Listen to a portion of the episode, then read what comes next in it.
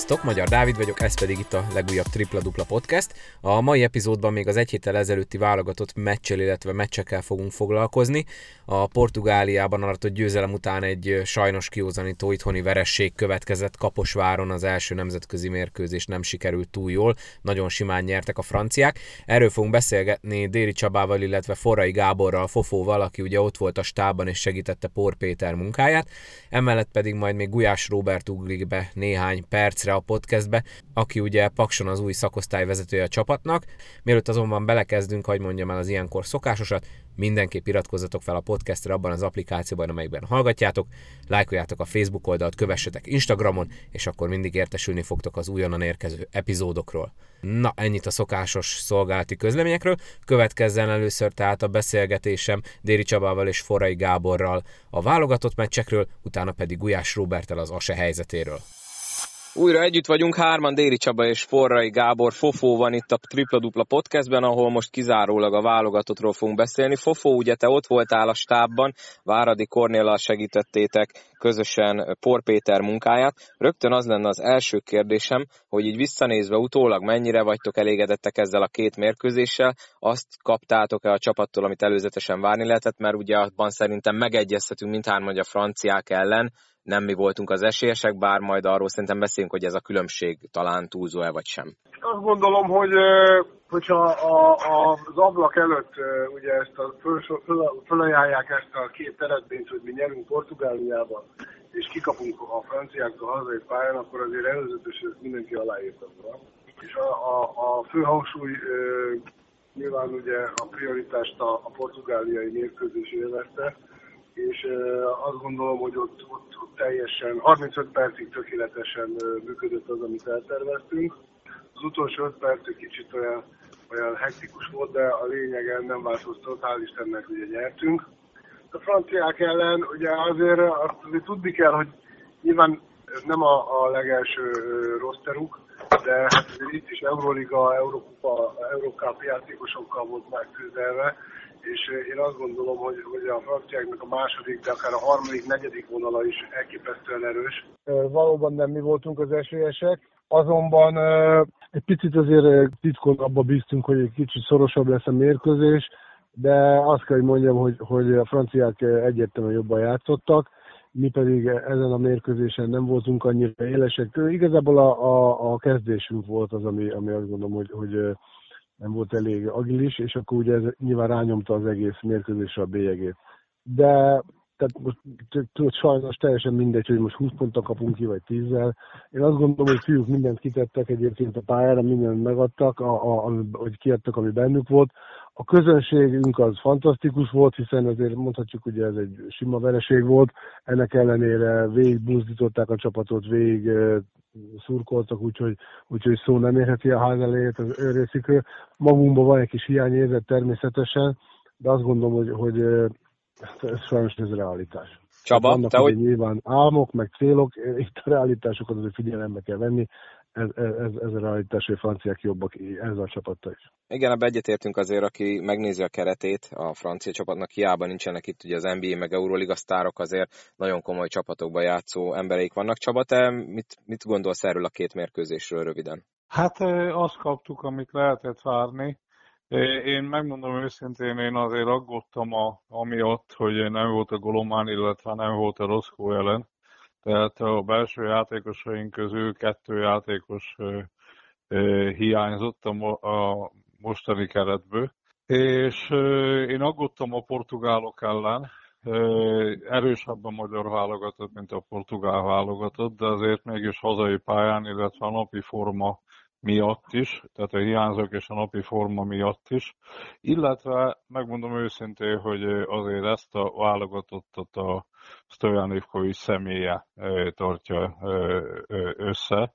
És mivel, hogy ő hiányzott, hozzáteszem, nagyon szépen megoldotta a Pór Péter és a, a Váradi Kornél a, a meccselést. Nagyon jó fő volt készülve a portugálok ellen a válogatott. Tehát ezek az aggodalmaim voltak. harmincöt percig, ahogy Forrai Gábor is mondta, egyértelműen a magyar válogatott akarata érvényesült. Nem dobtak jól a portugálok. Utána változott a játékképe, minden mindegy alapon a portugál válogatott elkezdett kintről dobni, ott hibáztunk többször a védekezésbe, és betaláltak kívülről, szoros lett a mérkőzés, de aztán Benzoni Glass is eldöntötte a meccset, nem csak hogy pontot dobott, hanem magára vonta a portugál védelmet, és asszisztot is tudott, kettő jó passza is volt ebben időszakban, és hát óriási dolog, ugyanis hogyha hazai pályán realizáljuk az esélyeinket, mert azért hazai pályán egyértelműen a magyar válogatott az esélyes, akkor mivel hogy három csapat megy tovább ebből a csoportból, továbbjutást fog ez érni. A francia meccsről, tehát egyért óriási dolog egy idegenbeli győzelem. A francia meccsen a rossz kezdés, aztán meg a ritmustalanság rányomta a bélyegét a, a mérkőzésre, és óriási különbség volt a két játékos állomány között. Még úgy, hogyha Golomán és a Roszkó ellen rendelkezésünkre állt, akkor is döntő a különbség. Ezek a játékosok lényegesen erősebb bajnokságokban, lényegesen erősebb fizikai terhelés mellett játszanak, és ezt, ezt ők meg is mutatták a, a, a, a mérkőzéseken. Összességében a nyári Európa-bajnokság is ugye nekem fölötlött bennem, tehát én azért úgy hallom, hogy valószínű, hogy egy magas ember lesz honosítva, és amikor rendelkezésre áll majd a Golomán, a, a, aztán a Roszkó ellen, és még a Hanga, ne felejtsük el azért az egy két méteres irányító játékos. A nyári Európa-bajnokságra egyértelműen meg lesz az a potenciálunk, amivel fel tudjuk venni a, a, az ellenfelekkel. Tehát én a válogatottal kapcsolatban egyértelműnek tartom, hogy jó úton van a válogatott, és jól is áll ebben a világbajnoki sorozatban is. Mondtátok ugye a magas ember hiányt, hát szerintem ezt nem is kell túlsfilázni, mert főleg a franciák ellen ott nagyon kijött, és hát szegény Keller Ákos ott egyedül, meg ugye Karahodzsicske már próbált ott helytállni, nagyon hiányzott a két magas ember. Én viszont inkább egy másik dologra hívnám fel a figyelmet, illetve kérdeznék rá, és Fofó, főleg nálad, hogy mi, az, mi annak az oka, hogy egészen botrányosan ment a triplázás, mikor teljesen jó tripla dobók vannak ugye a csapatban, ott volt ugye Ferenc Csaba, Vojvoda Dávid, Benke, Szili, két falkós ö, alacsony emberről, ugye Váradiról és Perlőről, meg ne is beszélünk, ők is be tudják dobni, és mindkét meccsen mindössze négy triplát sikerült dobnunk, a franciák ellen kemény tizennyolc százalékkal, a portugálok ellen meg talán huszonegy néhány százalékkal, és hát szerintem abban meg megegyezhetünk, hogyha ugye magas embereink nem a, nincsenek, nem állnak rendelkezésre, akkor kintről kéne ugye dobálózni, főleg ugye a mai, mai kosárlabdában a tripla játék az, az, az igazából egy ilyen eszenciális része a dolognak. Mi lehet az oka, hogy ennyire rosszul ment a dobás? Hát nézd, ugye a, tehát nyilván a, a, mindenki úgy dob, hogy hagyják, ugye ezt szokták mondani, de volt sok üres dobóhelyzetünk is. Ez, ez lehet a, a, a napi forma, igazából sokszor nem, nem úgy mentek a labdák, nem olyan ritmusban kaptuk meg, vagy kapták meg a játékosok, de azt gondolom, hogy pontosan ez mutatja a válogatottnak az erejét, hogy, hogy gyakorlatilag az első fél időben dobott tripla nélkül, Portugáliáról beszélek, dobott tripla nélkül is vezettünk, és a, ugye a portugálok se találtak be, és ők is azért nem találtak be, mert nem voltak annyira tiszta dobóhelyzetben. Tehát ugye a, a, mi nekünk a, a csapatunknak a, a, az alapkoncepció egy nagyon stabil védekezés, és utána, utána abból építjük a támadást, és tehát nálunk, hogy mondjam, nem, nem az egyéni kvalitásokra alapoz a, a, az a rendszer, amiben mi dolgozunk, hanem, hanem csapatba gondolkodik. Ugyan már ezek a játékosok nagyon régóta együtt játszanak, de mégis azért ugye kell idő, hogy úgymond együtt menjen a, a labda, és itt Itt a, a támadásban a helyezkedés, a spacing, meg a timing, ugye az időzítés, ez, ez mindig kulcskérdés, és ha, jó, ha ez nagyon jól működik, és gyorsan jól mennek a passzok, akkor sokkal jobb a dobó százalék is. Ha ez valami miatt nem működik, akkor, vagy nem azt, hogy nem működik, hanem nem olyan pontos, ak- akkor azért nyilván nem biztos, hogy, hogy ugye semmiből is betalálunk kintra. Ez ugyanis igaz volt a, a portugálokra is, hiszen a A Brito a, a legutolsó három tripláját, azt mondjuk azért abból kettő az teljesen extra dobás volt, egyről azt mondom, hogy kicsit lecsúsztunk. Úgyhogy uh, itt a Vojvoda Dávidnak volt ugye nyilván egy jó sorozata, a, ami a második fél időben, ami kellett. A, a franciák ellen meg, hát ott, ott ugye mi pont egy kifejezetten rossz napot fogtunk ki, a franciák kifejezetten jót, hiszen azért a, a, a huszonkettes számú játékosuk, az egy extra védő, meg egy elképesztő munkabírású játékos, nagyon jó a betörése, a kosztukoszt, hogy elvégviszi, de hát azért nem mondhatjuk rá, hogy shooter jellemző volt, hogy, hogy elképesztő ilyen, ilyen step-back triplát dobott emberről az elején, vagy a, a, ugye a, a kilencvenkilences számú játékosok, aki egy nagyon ötös, négyes, de ő se az a kifejezett dobógép, és úgy beverték a triplát, tehát, tehát nekik nagyon jó szelekció, nagyon gyorsan járatták a labdát, más sebességbe kosárbáztak, és jó szelekciójuk volt, jó ritmusú üres dobásaik voltak, bedobták, mi ugye erőködtünk, és, és, és ugye ez, ez, ez utána átcsapott egy ilyen, hogy aztán már az sem ment be, ami, ami egyébként normál helyzetben beszokott menni. Úgyhogy én azt mondom, hogy ez nem kell olyan nagy következtetéseket levonni, hiszen majd a következő mérkőzésen, vagy amikor kell, akkor be fognak menni ezek a triplák. Az a lényeg, hogy a helyzetek legyenek meg. Azt, azt mindenképpen még a franciáknak a számlájára pozitív irányba kell írni, hogy, hogy elképesztő védekezést mutattak be. Tehát mi ugye nagyjából tudtuk, hogy mire számíthatunk, illetve nem nagyjából, hanem teljesen, de mégis olyan, olyan sebességű lábmunkával, meg, meg odaértek mindenhova, hogy, hogy valószínűleg is okozhatta azt, hogy nem találtunk be annyira könnyen, de hát azért ugye a Falcó játékosok a, a Champions League-ben hozzászoktak azért ehhez, de de a franciák meg ugye még egyel vagy kettővel erősebb bajnokságból jönnek, ugye a Eurocup, illetve a Euroleague, és hát ugye ez a különbség gyakorlatilag a Champions League, a Eurocup, meg a Euroleague közt, hogyha nem is a, ugye most itt a, az élmezőnyről beszélünk, de azért rendszeres részvevő komoly játékpercekkel bírnak ezek a játékosok, és hát ennyi a különbség, tehát nincs miről beszélni, ezek itt világosan megmutatkoztak. Csaba valamivel kiegészített Fofót? Ezzel hát a, a, a, annyi, hogy a franciák ellen ugye a, a Ferenc Csaba nem játszott, ő azért kimondottan shooter, és a portugálok ellen is epizód szerepeket kapott. E, aztán a négyes posztról lehet ugye a legkönnyebben jó hatékonysággal dobni, ott ugye mondtam, hogy a Golomán, illetve a a Roszkó jelen, aki specialista, ugye, ugye nem volt. És a franciák egyértelműen ott voltak mindenen, és nem működött a támadójátékunk. Tehát egyértelműen csak ismételni tudom Forrai Gábort, hogy olyan dinamikus lábmunkával dolgoztak, hogy nem voltunk, meg nem voltunk ritmusba. Úgyhogy sajnos ez, ez benn van a játékban. Látszott kicsikét, hogy mondjam csak, ilyen görbetükör került elénk, hogy milyen sebességgel folyik a nemzetközi szinteken, a magasabb nemzetközi szinteken a játék. Ennyit szerettem volna csak hozzáfűzni.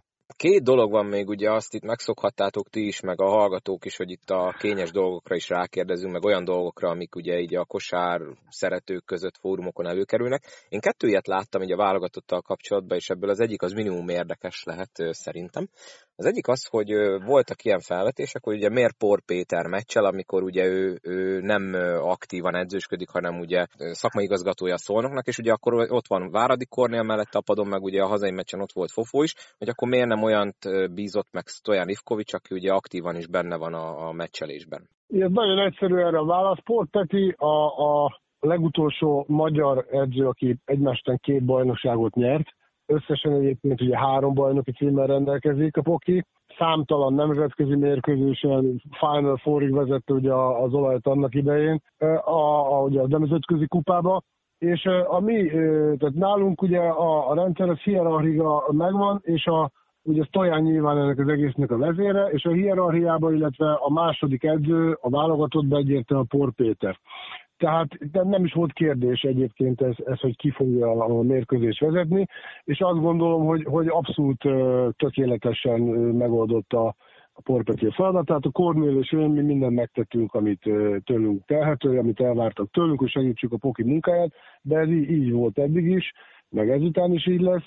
És azt gondolom, hogy, hogy egyáltalán nem azért kaptunk esetleg a franciáktól, mert hogy a Pór Péti meccset, mert, mert a portugálok ellen abszolút bebizonyította, hogy, hogy kiválóan érti a szakmát, úgyhogy abszolút. Egyébként a mai napig benne van a kosárlabdában, tehát most itt lehet, hogy valaki ugye azt gondolja, hogy a Pór Péter nyugdíjban nem igaz, hiszen egyrészt a, a, a szolnoki olajnak a szakmai igazgatója, tehát a felnőtt kosárlabdában és napi szinten benne van, az edzéseken nyilván a szakmai döntéseket közösen hozzák a Gaspar Potosnyka, tehát a felnőtt kosárlabdában is benne van, az utánpótlásnak a szakmai vezetője a, a szolnoki sportiskola, vagy nem tudom pontosan, hogy milyen neve, ahol ugye az, ellen, edzések, az edzőket ellenőrzi, ellátja feladattal, tehát egy komplex munka, tehát ő, ő napi szinten benne van, az, hogy most egy felnőtt meccsel, nem meccsel, Az, az tény, de én úgy vettem észre, hogy nem nagyon látszott az, hogy, hogy ő esetleg az utóbbi években nem meccselt, úgyhogy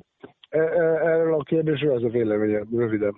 Egyébként Sztojannal mennyire voltatok napi kapcsolatban? Ugye azt elmondta más helyeken, hogy a meccset nem nézte élőbe, de gondolom azért hétközben, attól függetlenül, hogy ő házi karanténban volt, azért eléggé ott volt ő is, és figyelte, hogy mit hogy csinált. Persze, hát mindig konzultált, tehát a főirányvonalakat.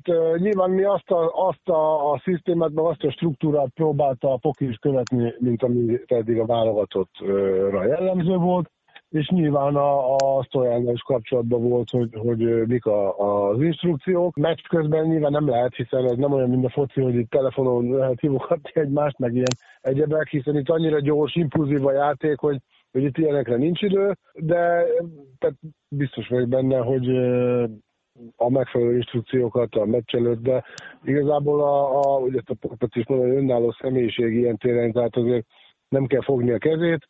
A, a fő irányvonalakat azokat mindig megbeszélték, letisztázták, és ennek mentén zajlott a munka.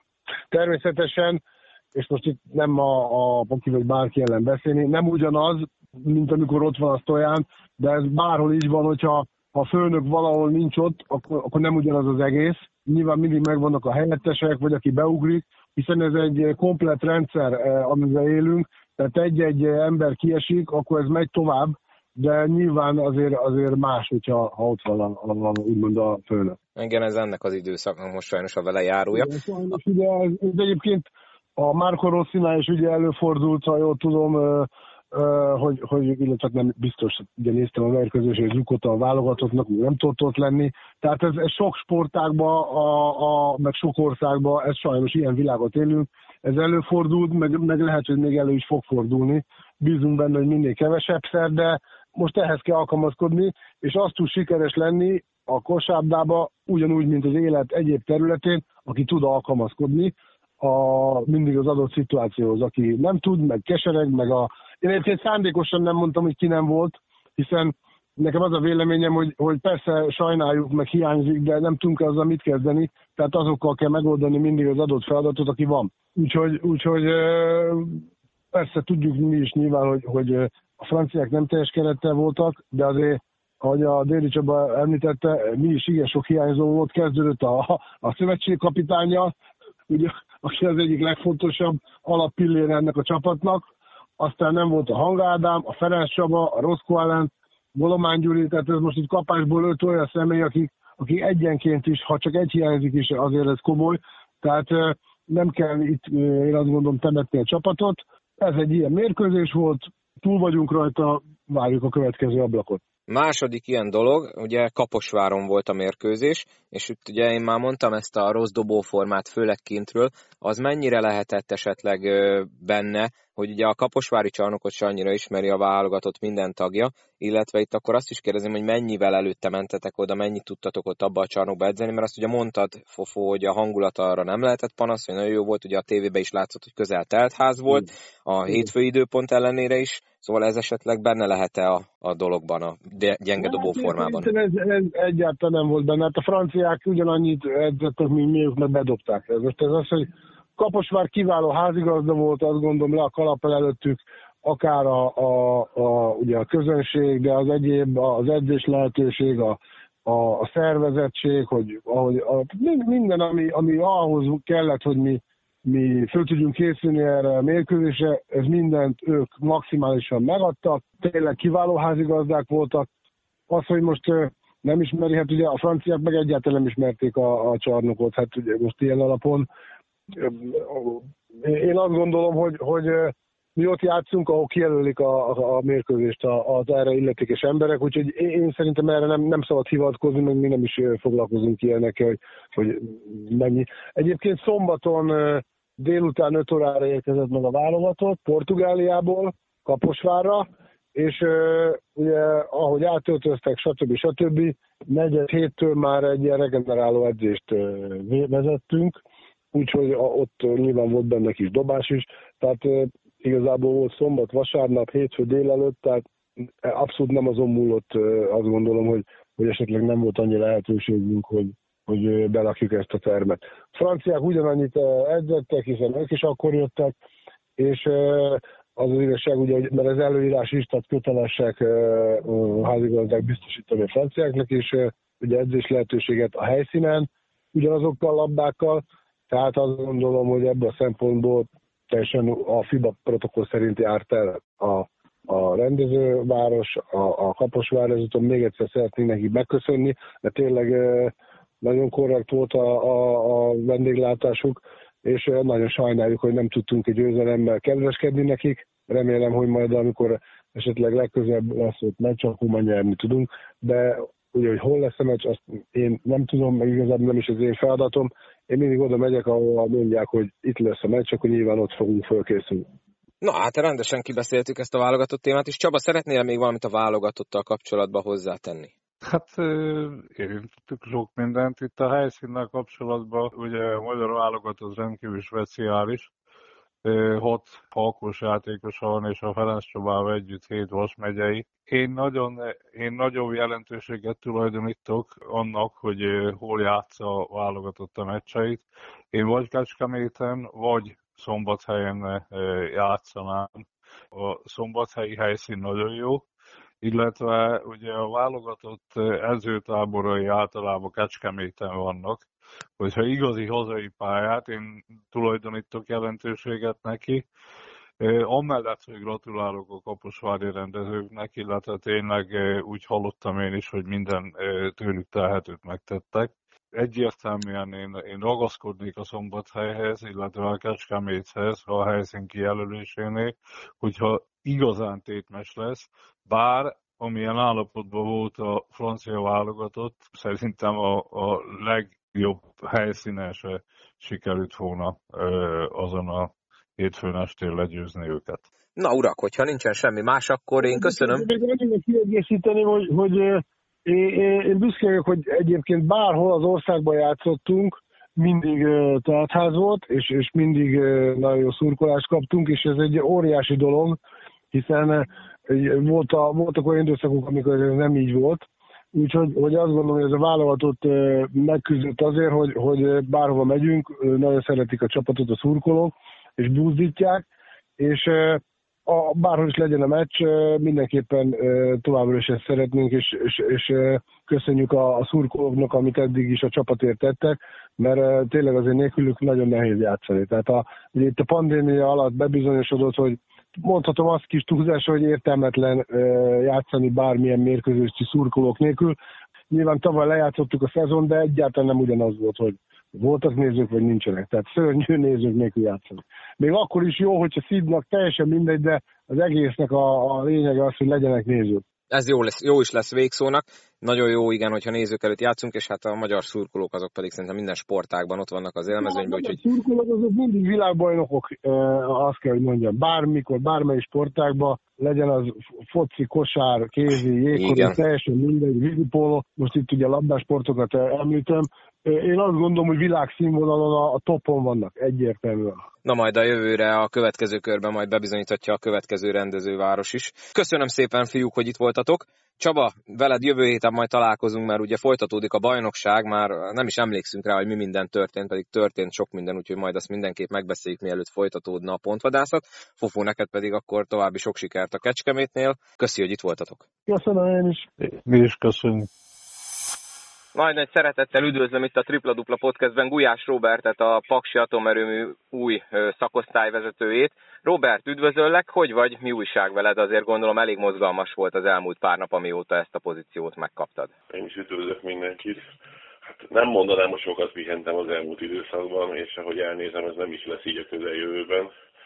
ugye nagyon sok tennivaló van, és főleg itt a játékosok pótlása miatt nagyon sok anyagot kell megnézni, és nagyon sok mindenen kell gondolkozni. Ugye eléggé mozgalmasan alakul a bajnokság, főleg itt a válogatott szünetben ugye rengeteg helyen történt ilyen-olyan váltás, főleg ugye edzőposzton. Ugye Pakson az elődött Tóth János lemondásával kezdődött a, a hát tulajdonképpen a, a vízözön. Utána jött ugye az, hogy azóta már edzőt is cseréltetek, illetve hát ugye te Óhajcnak megköszöntétek a munkát, meg két légióstól megváltatok. De egy kicsit ugorjunk már oda-vissza, hogy mielőtte megkaptad ezt a felkérést, mivel foglalatoskodtál az elmúlt években? Ugye annyira nem lehetett rólad hallani az elmúlt időszakban. Hát én a saját vállalkozásaimba tevékenykedtem, úgyhogy én azokat intéztem, amik voltak így az üzleti dolgaim. És a paksi kosár életet mennyire követted? Tehát mennyire voltál napra kész így, hogy be kellett ugrani a pozícióba? Követni mindig követtem a paksi kosárlabdát, ráadásul személyesen is érintve vagyok, ugye a fiam, ő az en bé egyes keret tagja, úgyhogy voltak információim, az eredményeket meg szerintem az elmúlt tíz évben is folyamatosan követtem, hogy lássam, hogy hogy áll az osztály. És amikor megkaptad a felkérést, akkor mennyit gondolkodtál rajta, hogy elvállal, de ugye talán az utóbbi évek, évtizedek legnehezebb helyzetében van most a Paks, az biztos, hogy az utolsó hely az ugye nem egy olyan pozíció, ahol megszoktuk az asénak a tabellán elfoglalt helyét. Mennyire gondolkodtál rajta, hogy érdemes ebbe belevágni? Semennyire azonnal azt mondtam, hogy igen. Ugye aki ismer, azt tudja, hogy én csak Pakson játszottam Magyarországon en bé egybe, közel húsz évig voltam itt, illetve hát ugye közben külföldön voltam nyolc évet, de mindenképpen azt gondoltam, hogy vissza kell adnom valamit abból a sok-sok szeretetben, amit én itt kaptam, mint a szurkolók, mind a város, mind a klub részéről, így egy pillanatig se haboztam azon, hogy úgy döntsek, hogy belevágok ebbe a dologba. És hogy áll jelenleg a, az átalakítás, hogy áll a keresés, illetve légiósokkal is? Mondtad, hogy elég sok anyagot kell megnézni, akkor gondolom javába benne vagytok ebben most. Hát az edzőbejelentés megtörtént múlt héten, hétfő óta már az új edző vezeti az edzéseket. Most folyamodban, hát én most már tárgyalások vége fele járunk az egyik játékossal, és a másik játékosnak a kiválasztása folyik. Természetesen sok anyagot kell átnézni, de ezt a feladatot részben ugye már ilyenkor az új edző viszi, mert ugye neki kell eldönteni, ki az a két új játékos, akivel szeretné folytatni a munkát. Ugye a Paksnak idén az is handicap, hogy ugye nem játszhat a saját csarnokában, és Szexárdon kell a hazai mérkőzéseit megrendezni. Itt mikor, mikor térhet vissza a Paks a saját csarnokába előreláthatólag? Számításaink szerint január huszonkilencedikén lesz az első hazai mérkőzés, amit a saját csarnokunkban tudunk lebonyolítani. Azt azért tudni kell, hogy ez egy nagyon komoly beruházás, hogy felújítják a csarnokot. Ez egy Makovec által tervezett csarnok, ami, aminek a felújításához nagyon sok engedély kell. A Paksi atomerőmű segítségével tudjuk megoldani nagyjából az egészet, ők a szervezők, ők segítenek. Úgyhogy bízom benne, hogy január huszonkilencedikén már tudjuk a szurkolóinkat hazai környezetben fogadni. Ugye ezt többször beszéltük itt a podcastben különböző vendégekkel, hogy mennyire hektikus idén a magyar bajnokság, és ugyan most is, hogy az utolsó helyen álltok, de annyira szorosott a középmezőny, hogy igazából egy két-három meccses győzelmi szériával akár a dobogó közelébe is lehet kerülni.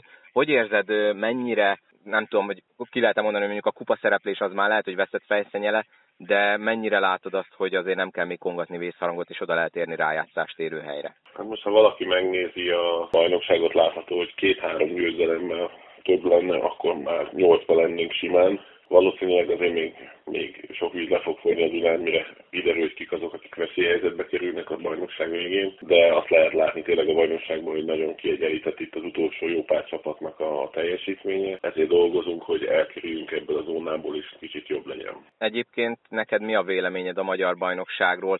Visszagondolva, amikor ugye te aktívan játszottál, hogy azóta mennyit változott a játék, és, és mi az, ami miatt most ennyire keszekusza a bajnokság az utóbbi évekkel ellentétben? Hát nagyon sok mindent lehetne erre mondani, nagyon hosszú elemzéseket lehetne végigni, főleg olyanok, akik teljesen benne is vannak. Nagyon, én szerintem nagyon rossz ez a dolog, hogy, hogy sok külföldi van, nagyon fel van higulva az egész bajnokság. Próbálják ugye bevezetni a, azt az U huszonhármas szabályt, hogy a fiatalok játszanak, ez Viszony, viszonylag szerintem még nem sült el túl jól. Sokszor a fiatal játékosok csak majdnem azt mondom, hogy egy sarokban áldogáló embernek vannak fönn a pályán. Természetesen legalább fönt vannak a, a pályán, de, de biztos, hogy az is befolyásolja azt, hogy össze-vissza mennek a bajnokságban a csapatok. meg talán ez az edzőkeringő is azt jelzi, hogy valami a szakmai elgondolásokkal se stimmel. Most a válogatottnál ugye láthattuk, hogy a magyar magasember mennyire nagy kincs, és ugye most ketten is hiányoztak, Roszkó ellen és Golomán Gyuri. Ugye melletted ugye annak idején Báder Marcival, ugye ti ketten voltatok talán azok a, az utolsó magyar magasemberek, akik komoly pályafutást tudtak felmutatni külföldön. Szerinted mi lehet annak az oka, hogy mezőnyposzton, ugye alacsony poszton vannak nagy tehetségek, ugye itt most fel lehetne sorolni kb. Bárkit a Falkóból, de mellette ugye nem megsértve bárkit, most nem sorolok föl senkit, viszont magas emberből nem nagyon van jó anyag Magyarországon. Ez szerinted minek tudható be, hogy ott nem sikerült tehetségeket találni? Hát biztos, hogy vannak tehetségek, mert mindig vannak. Azt tudni kell, hogy a kosárban megváltozott, és egyre gyorsabb a játék, és egyre kevésbé vannak meghatározott szerepek, és ha megnézzük, azért nagyon sok olyan játékos van már szerte Európában, akik ez a négyes ötös poszt, ez már szinte sokszor kijebb vannak, mint, mint, mint ahogy bent lennének a palánk alatt. Tehát megváltozott a kosárlabda, felgyorsult, kicsit másképp használják a centereket. Biztos, hogy vannak itthon is tehetségek, talán ők, ők kevésbé, kevésbé mutatják meg magukat, hogy kevésbé tudják felépíteni a játékukat. Remélem, hogy előbb-utóbb azért előfordul egy-egy újabb center, aki, aki meghatározó lesz itthon. Ha te a mai kosárlabdába játszanál, az akkori, ugye a korábbi játékstílusoddal mennyire tudnál érvényesülni szerinted? Mennyire tetszene neked a mai kosárlabda? Hát, ezt, ezt mindig, ezt emlékszem, hogy én fiatal voltam, mindig az öreg is azt mondták, bezzeg az én időmben. Nem szeretném összehasonlítani a két időszakot, teljesen más volt a kosárlabda, teljesen más voltam én is, meg mint a mai kosárlabda. Azt azért elmondom, hogy nekem, nekem annyira nem tetszik ez a vonal, mert ez nagyon amerikás, és én nem szeretem az en bé á-t.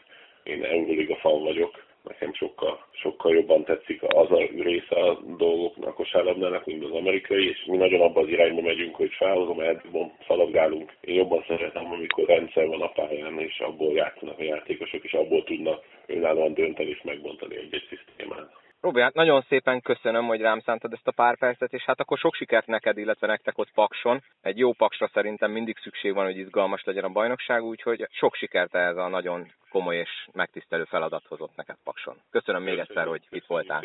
Köszönjük. Köszönöm szépen Déri Csabának, Fofónak, illetve Gulyás Róbertnek, hogy itt voltak velem ebben az epizódban. Nektek pedig köszönöm, hogy meghallgattátok ezt a részt is, tegyetek így a továbbiakban is.